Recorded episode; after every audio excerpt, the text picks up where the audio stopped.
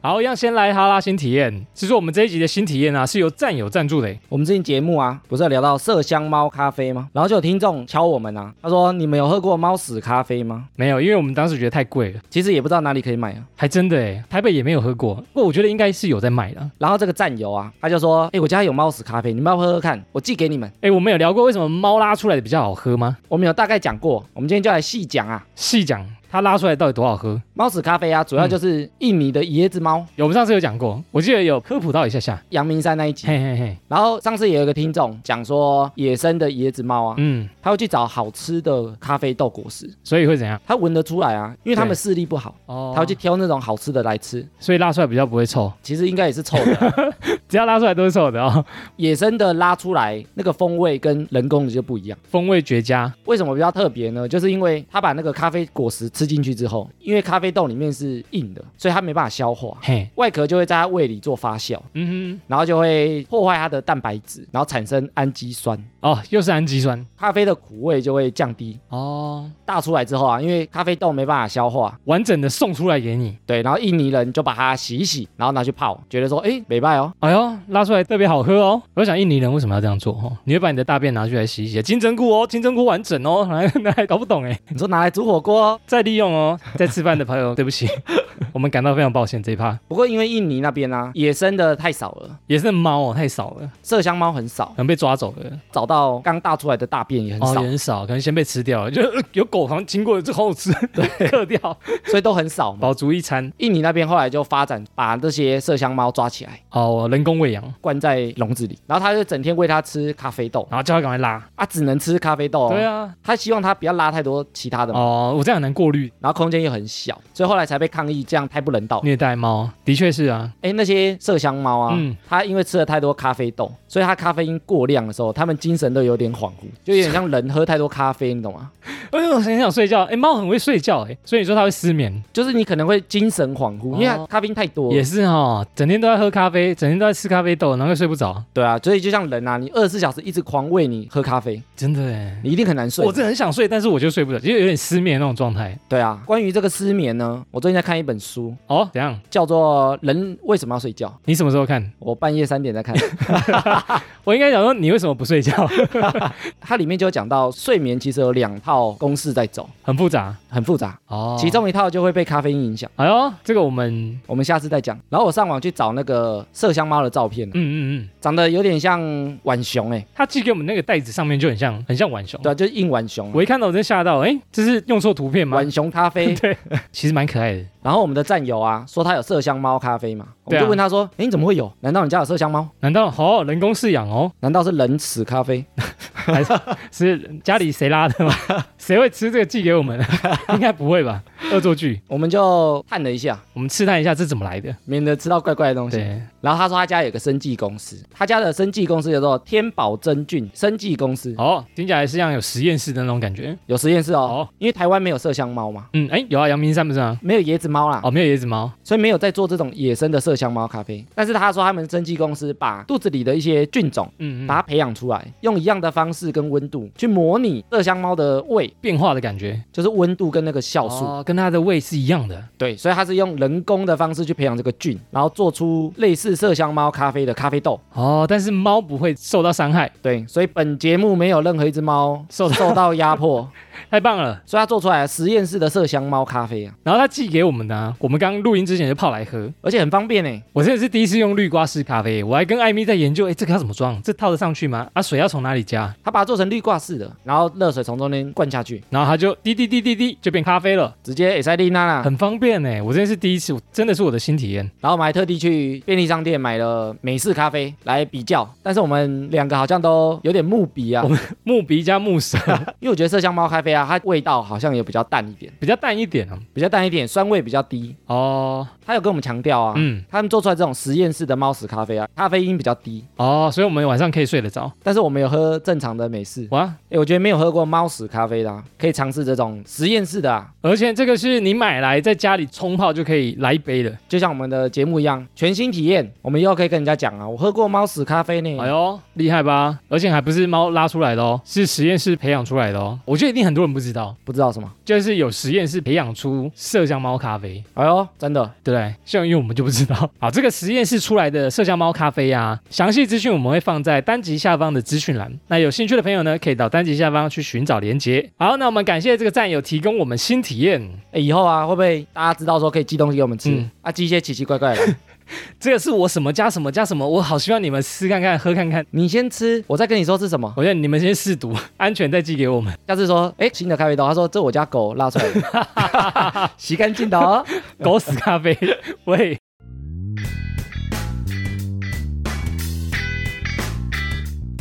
好，闲闲没事有多养，别忘每周充能量。欢迎收听《哈拉充能量》，我是瑞克拉。我是艾米，好，艾米，我们这一集要聊什么嘞？上次有听众啊，听完我们节目之后，我们有聊到那个躺平族嘛，躺平族最近很流行呢，然后他说我们能不能深入来聊聊躺平族啊？深入了解躺平族。上次我们好像有大概聊到一下哦。就现在有躺平文化嘛。对啊，啊，这个词是从中国那边传来的。嗯嗯嗯。哎，为什么出现这么多躺平族啊？那个躺平族追求什么？躺平族啊，主要人生追求舒服。跟我的理念蛮像的哎，其实不一样，啊。你确定？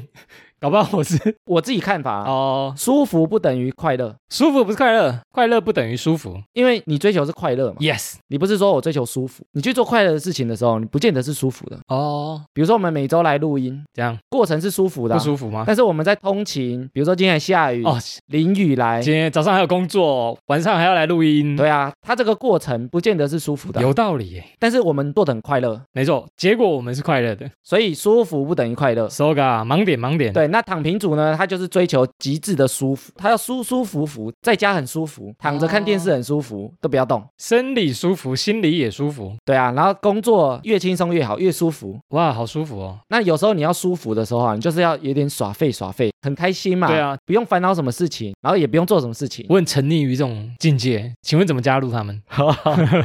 有加入会员的方法吗？我后来发现，二零一零年以后，我们不是有聊到网络世代吗叫什么力吗？X Y ？Z 世代哎 Z 世代嘛，对。也多多少少有影响。哎，有影响是因为资讯太发达的关系，是不是我觉得不是、欸，为什么？主要是我们这世代现在被称为串流世代。比如说我们看 Netflix 串流影剧，对啊，然后比如说我们看 YouTube 的影片、听音乐、玩游戏、社群贴文，全部都是通过网络。对，然后还有我们的社群广告，还有我们周遭的朋友，那躺平跟串流有什么关联？因为现在资讯很多嘛，嗯，所以现在网络都有叫做演算法，哦，YouTube 有名的演算法，网页也有，广告也有啊，真的，你在讲什么，你就被搜寻到。它会判断你喜欢什么内容。嗯哼，那我们的社群你会发现，你常常看到的贴文都是你最常点那几个，飞机杯啊，哦，不是我最常的点那个我说 我说朋友的例子，你的即时动态也会最先显示你最常点那几个，真的，我觉得现在真的是非常厉害。因为这种串流的过滤啊，嗯哼，它就会慢慢形成，有些人你会常常看到，有些人你就是怎么样都看不到。变同温层的概念是不是？对，它就是一个同温层世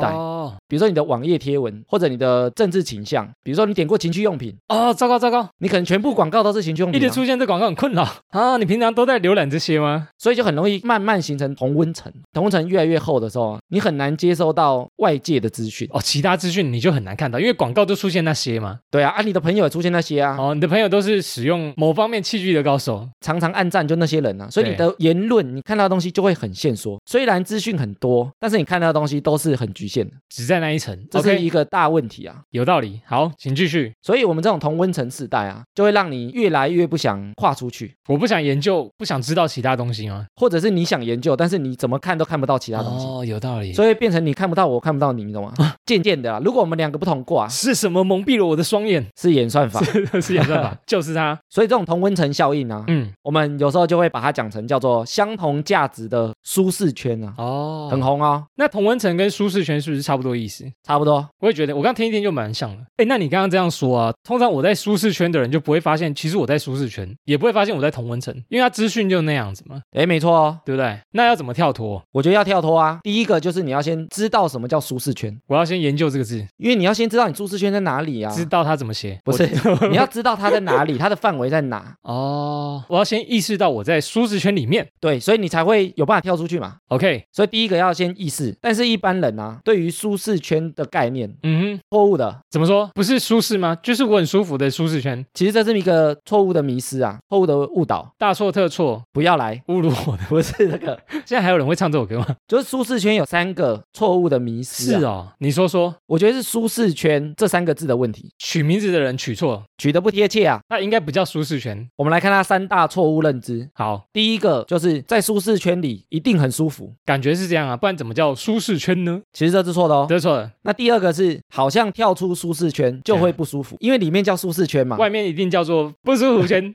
感觉是这样嘛。好像是这样。那第三个呢，有可能会有个错误的认知，就是我如果现在过得很不舒服，好像我就跳出去了，我不舒服就代表我不在舒适圈里面，会有这个感觉嘛？因为如果我在里面，应该要很舒服啊很。像在玩那个文字游戏。其实这三个都是错的。哦，那为什么会错呢？就是因为这个文字这样落得不够好，因为它叫舒适圈嘛，对啊，所以你也感觉在里面是舒服，外面在就外面就叫不舒服。哦，因为它只有舒服跟不舒服两个选项。对，哦，哎，你看我们印象中的舒适圈好像也都是那样子，就非常舒适跟不舒适。但是维基百科定义的舒适圈啊，哦，你已经查到危机去了是吗？它的定义是说一个人在一个环境的状态，嗯哼，跟他做他习惯的行动，待在里面的人会因为这个状态感到很舒服，但是会缺乏危机感，所以意思是舒适圈不是圈圈内就是舒适，圈圈外就是不舒适，没那么简单，这样对吗？不对哦。嗯，对哦，对于舒适圈啊，我有一个自己觉得比较明确的命名，我自己看法啦，我觉得它叫无聊圈。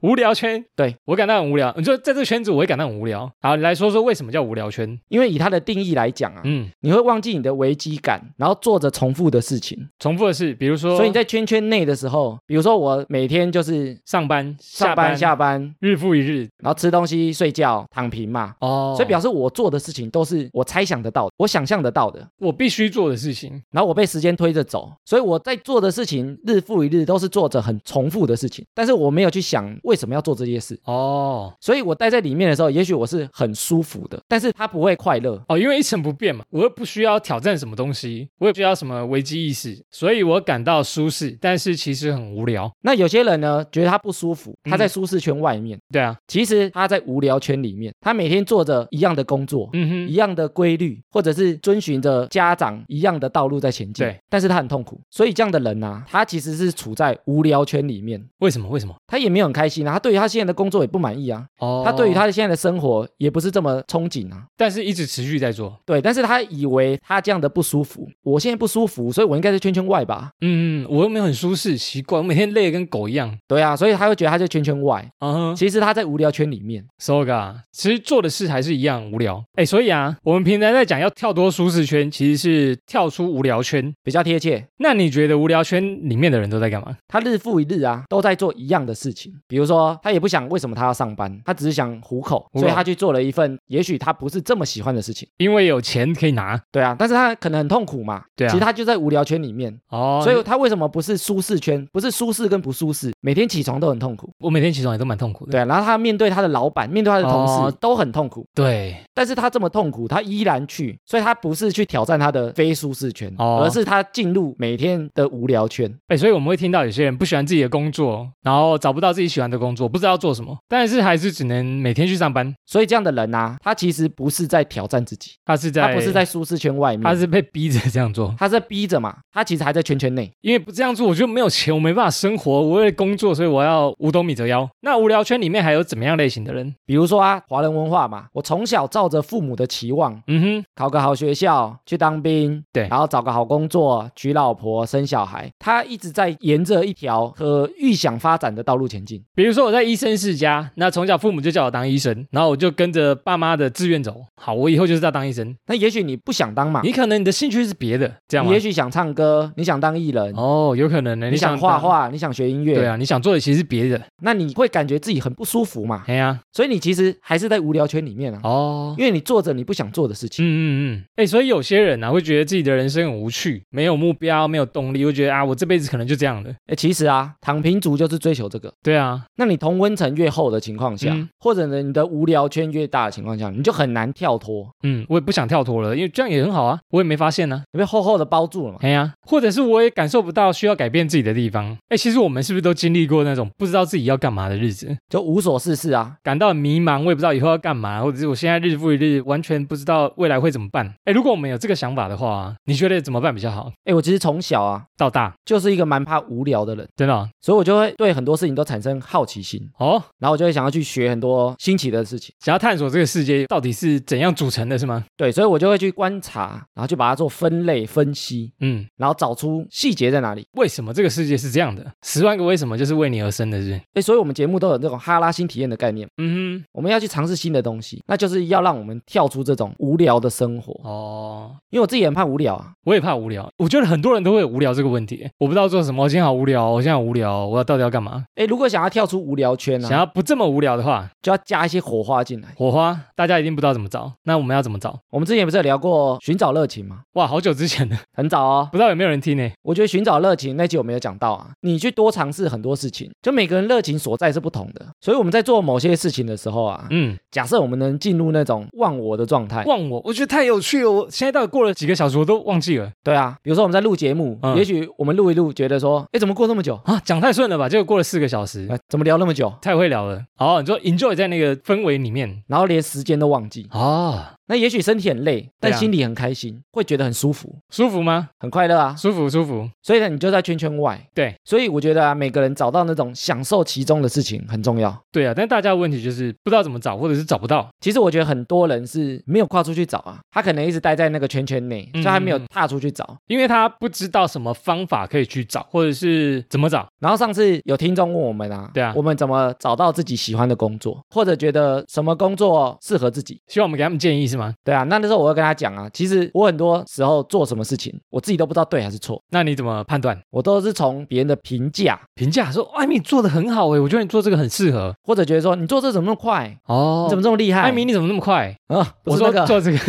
就是他会觉得说，哎，你做这个怎么这么厉害？ 哦我怎么想不到？你好像有天赋欸诶，或者是你好像就适合做这个行业或者做这件事情。对啊，那我之前有听过一句话、啊，他讲说你要怎么找到自己的天赋，就是你做某件事情的时候，嗯，你觉得这件事情不是超简单吗？但是别人觉得超难，哦，比如说魔术方块，你大概十秒你就把它解完，但别人花了一天还解不完，那表示你解这个很厉害嘛？有这个天赋，你可能会觉得说，哎，这不是超简单，超简单？吧？好，我随便用一用就好了。哦奇怪表示这件事情对某些人来讲很难，但对你来讲轻松啦， ，easy，你说可以这样子判断，这是一种嘛。嗯哼所以你可以从别人的评价来判断说自己做这件事情适不适合。哦，别人的回馈来当做参考。然后我们在热情那集有讲到啊，嗯哼你在做某些事情的时候，你会不断的出现问题，然后你会一直去解决它。问题，比如说什么问题，比如说我想要做出一个炸弹，你怎么样都炸 不开，怎么样都不会点火，对啊，怎么样都不会爆炸怎，样就冒烟，然后就熄灭掉，就没了。对，那你就会想说，我添加什么是不是会更好？哦，我加什么东西，加什么东西会变成什么样子？你对就会一直投入去解决这个问题。哎，比如说像莱特兄弟造飞机 啊，招飞机，招飞机，飞到新超低，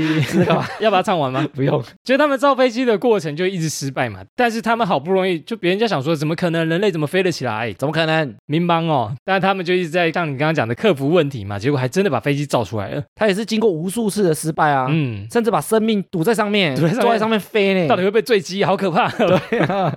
以前没有人飞过呢 这，样人生就给他登出了。但是他不断去解决问题嘛。哦比如说我这次飞了两公分，太短了，我就想办法再往前飞，再往前飞。哦，十公分，对三十公分，他一直改良他的机翼，改良他的飞行。飞了十分钟了。比如说，很多人喜欢表演，那大家很多人讲说啊，表演你怎么可能会红啊？唱歌人这么多，应该不会红啦。然后他就去做了其他的工作，做一阵子之后呢，还是想回来唱歌。所以你如果发现有些事情啊，你不管绕了几个圈，回嗯来还是想做，也许那件事情就是你的热情所在。哦，但是我觉得另外一个问题啊，请说就像刚讲的，你要听人家的回馈啊。回馈啊。假设你做这件事情，你的热情所在，但是你都没有进步，哦，或者人家回馈也许都没有往好的方向发展，比如说像胖虎很喜欢唱歌，没错啊，但是别人都觉得很难听，也许就不适合啊、一直坚持唱歌，不管别人的感受、别人的回馈这样子。如果一直坚持己见啊，嗯有时候也不见得是好事啊。哦，但是如果有热情的地方啊，我觉得可以尝试去突破，尝试去改变，尝试到你找到的东西，又是别人觉得你做的很好的，做起来就有成就感啊。哎，的确是这样子哎。所以我们在做一件热情的事情的时候啊，有时候它不是很舒适，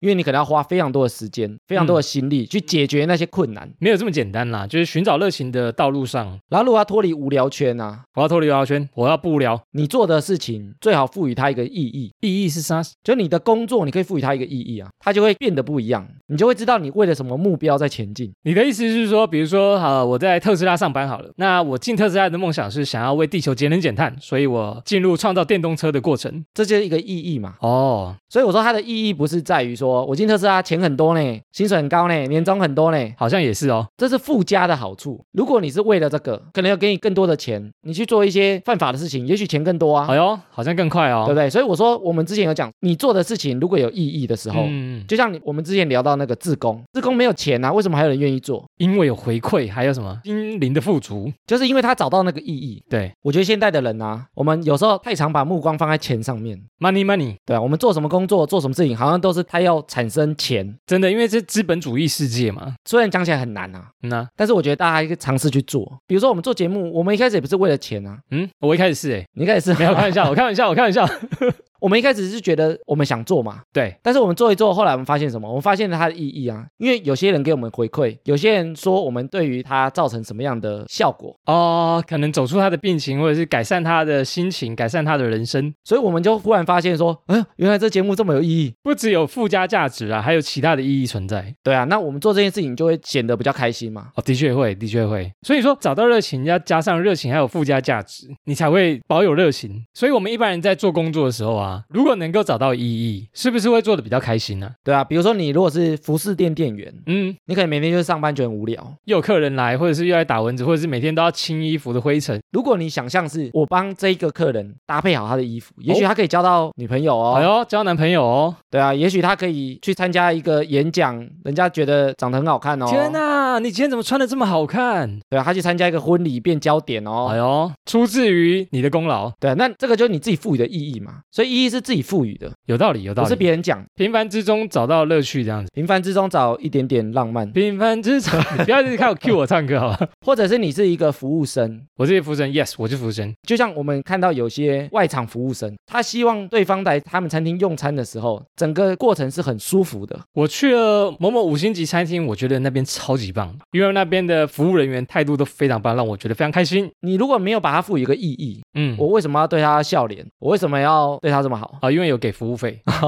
这么肤浅？啊，对对对，我就是为了服务费而笑的。哎，我们常见的情况是不是？我觉得我做的工作对社会好像没什么帮助，就觉得很无聊。一般人都会啊，谁都会做这个工作啊，大家都可以取代我啊，那我做这个工作干嘛？我不知道怎么办。这时候就两个方向可以走啊，一个就是找到它的意义，哦，就我们刚刚讲的嘛，对啊，你要找到你做这份工作意义是什么嘛。嗯，那第二个，如果你怎么找都找不到，赶快换工作。好像是哦，因为他已经可能无法带给你什么了，对啊，啊，你连意义都想不到，所以可以先想想啊。所以有些人不知道他想做什么嘛，或者不知道要不要转职嘛，先想想看你自己觉得自己做的事情有没有意义。我觉得这很重要哎，先想想这份工作我可以得到什么，我可以得到什么意义，然后意义啊，我觉得也不要把它想得太大，拯救地球。不要觉得说意义就是要非常有意义才有它的价值 啊。呃，把它赋予的太伟大是吗？ 对啊，就觉得说这不是伟大的事，我不要干。我就是要当那个地球的英雄，改变人类，拯救人类。意义其实有时候啊小小的，但是它是一个目标啊，它是一个方向。嗯，所以是不是我们很常在讲的走出舒适圈呢、啊？就是去做一些不无聊的事情。其实你就走出去了，就我只要不无聊，就是你做任何事情，只要它不无聊，找到它的意义，找到你的热情，找到你可以投入的事情，你就会走出去了。并不是舒适圈就是不好，不舒适圈就是好。因为如果用字面上的意思，你就要让自己很不舒服才叫走出去。其实那是字面上的误解。 Yes, yes，你如果啊本身做的事情很有意义，你也做得得心应手，嗯你也做得很开心，那很棒，对不对？其实你很舒适嘛。嗯，但其实你在圈圈外面，因为你不无聊，找到你的热情，对啊找到你做这件事情的意义。你在做一件你自己喜欢的事情，虽然过得很轻松，但是你其实，在圈圈外，你就保持。很棒。如果你觉得现在很不舒服、很不舒适，做的事情你很讨厌，我就很累，每天都不想上班，不想工作，不想出门。不代表你在圈圈外哦，因为你做的事情日复一日都是重复的事情，所以其实你是在无聊圈里面。是的，那你要怎么出去呢？就是多尝试一些事情，没多错，体验。新鲜的体验。那很多事情呢，你想象是想象不到的，你没有实际去做，你是嗯根本想象不到的。对啊，光靠想好像真的太难了。我们之前讲眼界嘛，眼界，你只想象得到你看得到的东西，嗯所以你要多去体验不同的人、不同的地点。哼，啊哈，吸收一些不同的文化、不同的知识，对啊，你要产生一些火花嘛。嗯哼，就像那个水平平的时候啊，你就要一直丢石头，一直丢石头进去啊，会有波浪，你就要一直丢东西，丢东西，刺激你的生活，你才会觉得有趣啊，嗯，你才不会觉得你生活很无聊啊、人生平凡无奇，人生就这样子，对啊，所以也不是不舒适就代表不好。比如说我们做节目，我们可能牺牲了睡眠时间，但做的很快乐啊，我找到它的意义啊，找到我的热情啊。观众回馈给我们很开心。对啊，那即使身体很累，但是我还是觉得很开心嘛。你是不是觉得累了，嗯， 如果哪一天一直没收到回 馈，可能就累了，趁机讲出来啊对的，不对？ 对，假设我们做这件事情没没有它的意义，我们就收了。做一件事情觉得没有意义的时候，嗯，我们就会产生说，那我那么累干嘛？我还不如去做自己喜欢、对啊开心的事情。就像刚刚讲，那就赶快去找寻其他的事情做。哎，这个过程啊，我觉得可以用一部电影来说明，小米，很红的电影哦，很红的电影，《白日梦冒险王》，这个大家都有看过吧？应该有看过吧？我很喜欢这一部，诶，很棒哦，音乐也好听。汤姆克鲁斯演的不是、 啊，主角是班史提勒啊， ，Ben Stiller， 是这样英文差不多。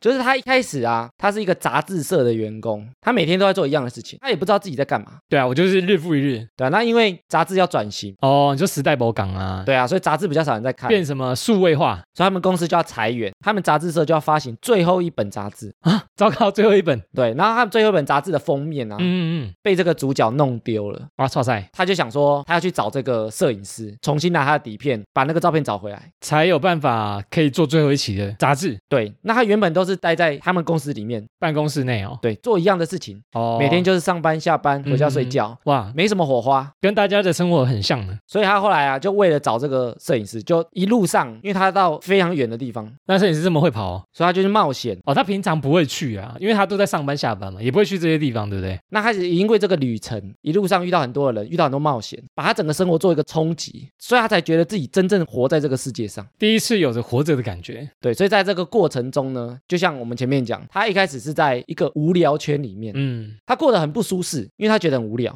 但是他也不知道问题在哪里。他感觉人生就这样，就是这样子啊。哎，其实我很喜欢这部电影的原因，是因为人是为了生活，而不是为了生存。像我们的工作，大部分就是为了生存而工作，但其实这个世界上还有很多有趣的东西值得你去体验。所以我说我很怕无聊，你怕无聊对吧？所以我什么东西都做，什么东西都学的时候，嗯这样就会让我觉得好像是真正活着。所以听完这一集的听众啊，如果发现自己的生活就是平凡无趣，也不知道自己要干嘛，究竟做什么可以让自己燃起热情，再推荐一部，还有一部叫《拿啊拿啊神去村》，他是在讲说一个刚出社会的少年不知道怎么办，然后后来看到广告，去日本的一个深山去做伐木业的工作，伐木工，伐伐伐伐木工，然后才发现其他有意义的事情，改变了他的人生，跟《白日梦冒险王》有点像。他也是因为去了一个没想象过自己会去的地方，对啊，所以他才体验到完全没想象过的生活跟人生。蛮值得推荐给大家的，这两部可以先看一下。所以啊，躺平的人，我们不是要你一定要站起来冲刺，站起来很累的一直跑，那要做什么？不管你是躺着、站着、坐着，趴着，你要一直疯狂的动来动去啊，体验这个世界啊，然后来投稿哈拉新体验。这样对吗？ 对，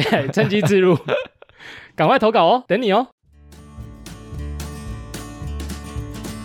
哎，瑞克，请说。你有没有想过一个问题？嗯，因为我还不知道你问什么问题，所以 就是农历七月我们在拜拜的时候啊，啊，的确要拜我们拜拜的时候那些水果啊，特别容易坏。啊，会吗？很多人都会讲说啊，因为被鬼吃过了，或被鬼碰过了，更快的坏掉，对，更快坏掉。哎呦，或者拜拜过的东西啊，比较没有味道，味道被他们吸光了。哇哦，酷哎，你以前有听过这个说法吗？有，，真的有，你有想过是为什么吗？真的是被鬼吃才那么容易坏吗？鬼摸过吗？哎呦，有可能哦， 有可能， 搞不好是真的哦，哎呦，我们来看看这个事情有没有科学可循啊。用科普的角度来看一下，第一个就是因为拜拜的水果啊，通常旁边都有很多香，因为拜拜的那个你会插香吗？哦，，对对对，我们台湾的习俗会插那个香嘛。嘿，拜拜嘛，那那个香啊，它是气体，所以它很容易去催熟那个水果，这个可能有关联啊。其中一个说法是，因为像有些人，就是香蕉绿绿的时候，你就用线香，然后把它罩子罩起来，它会黄的比较快。你说在同一个空间造起来这样子、哦，对对对对对，对，那是因为它在烧香的时候啊，嗯它有个化合物叫做碳氢化合物，浓度比较高的时候，它就会激发水果的植物激素，哇哦。然后让它熟的比较快，这很酷，所以有香在旁边就会让它熟比较快因为那个气体的关系。哦。啊，第二个呢，因为通常农历七月天气很热，比较怎样，容易坏掉吗？温度比较高的时候啊，对，水果的呼吸作用比较快，嗯哼熟的特别快，而且有时候我们在拜拜的时候啊，我嗯们不是放在家里，通常都放在外面。柏油路在外面拜拜更烫，